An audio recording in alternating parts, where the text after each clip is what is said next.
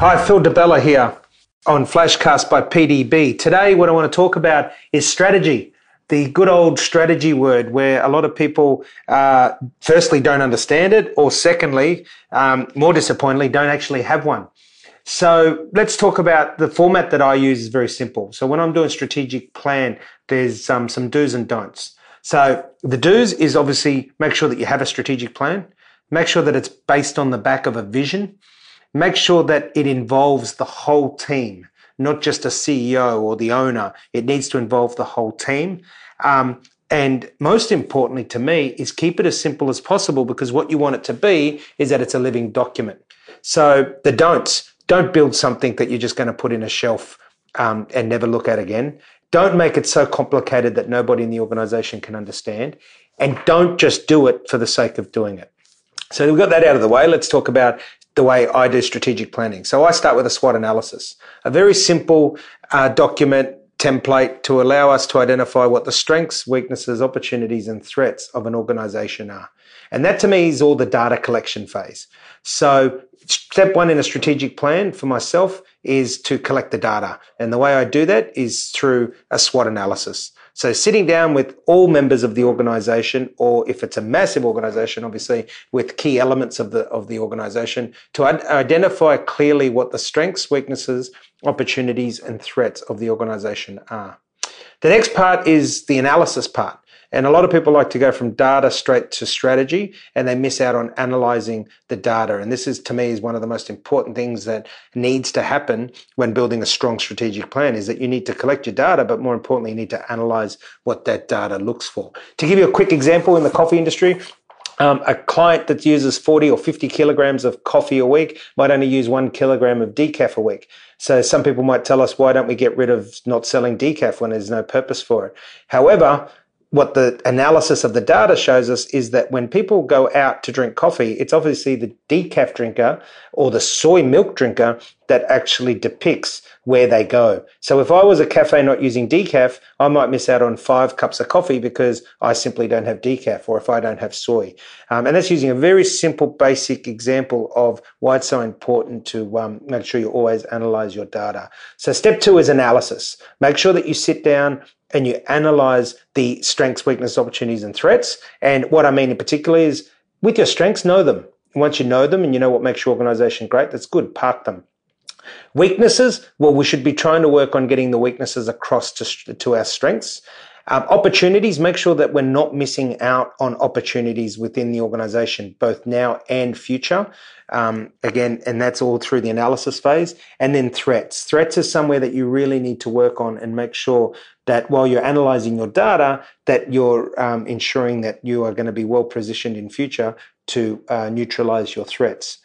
And then the last part is the strategy itself is, is going about building a working document that you can refer to. And I refer to our um, working documents monthly across the different businesses. Um, I use them as a reporting tool. I use them as a motivation tool, but more importantly, they're a living document. And the format that I've seen that works best so far is Gazelles, G A Z E L L E S. They have a fantastic one page strategic um, summary document, and it talks about core values, purpose, brand promises, um, and strategic priorities. But more importantly, it um, they call it a BHAG, which is big, hairy, audacious goal that sits in the middle.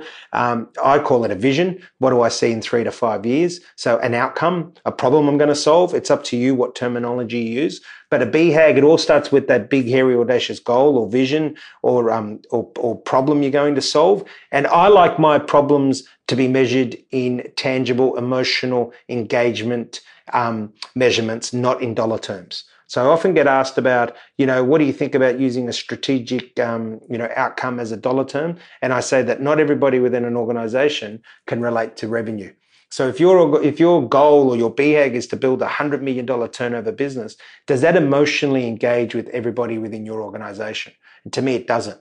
What we did at Di Bella Coffee was that by 30 June 2017, we wanted the organization to reach 5 million cups a week that we were producing enough coffee that would total 5 million cups of coffee. What that allowed us to do is that everyone, the whole 110 employees across the organization, could measure what they were doing every day at work against how they contributed to those cups of coffee. And I have to say that was the most powerful thing we did in our strategic planning was that we built a BHAG that was so powerful and emotionally engaging with everyone within the organization that everyone felt relevant, everyone felt part of the team, and that everyone felt connected and that they were striving towards a mutual um, you know, destination of success. So download that Gazelles document, have a look at it. In the middle, make sure your BHAG has a very, very tangible, emotionally engaging outcome that you want to achieve in three to five years. Then sit down and go through what your core values of your business are. And again, doing this with your team. What are the core values based on the SWOT analysis that we've just done and the analysis of the data? Um, obviously, your purpose. You know, why do you exist? Your relevance. What, what problem are you going to solve in the organization um, and in the marketplace? And then your brand promises. So, what are the brand promises you're going to make to the market that'll get people to choose you? What do they look like? What problems again are you going to solve? When people speak your name, your company name, what's the emotional engagement or attachment? So when I say to you, Ferrari, what is it all about? Red Bull, we give you wings. All these sorts of things are brand promises. So, you know, these are the things that, that make your organization um, tell a story so that people choose you to stand out. But you've got to be able to back those brand promises up. And then what sits underneath is obviously your strategic priorities. And I always break strategic priorities down to quarterly, um, 12 month, and then three to five years. So obviously you need to know what, where you're heading in the next quarter, with next 12 weeks. You need to know where you're going in the next 12 months, and you need to start thinking about three to five years. Now, of course, a lot of it can change. Um, one of the things I talk about in strategic planning is you need to position yourself to be able to pivot. And if you can't pivot, then you become very stagnant. You become very one dimensional. And the best organizations in the world are not one dimensional. They have the ability to pivot when they need to pivot, um, to adapt to, you know, economic um, changes, to geographical changes, to social changes. And the world's moving at such a frantic pace that whilst it's necessary and a must to have an outline and a guidance and a strategic document, you've also got to make sure that that strategic document and plan is um, flexible enough for you to pivot to be able to ride the highs and plan for the lows. So, um, in tying it all together, strategic planning is not a scary thought. You must be doing it in your organization. But again, don't do it to tick a box. Do it so that you're producing a working document that can be used across the organization. Do it very simply on the back of a SWOT analysis where you collect all your data with the, involve everybody within your organization, analyze that data, and then go and build your your um, execution and your strategy plan um, and make sure that it's a living document. Guys, it's all about being the best you can be, ensuring that limitations are not self imposed, and it's all about accelerating your potential. Until next time, thank you.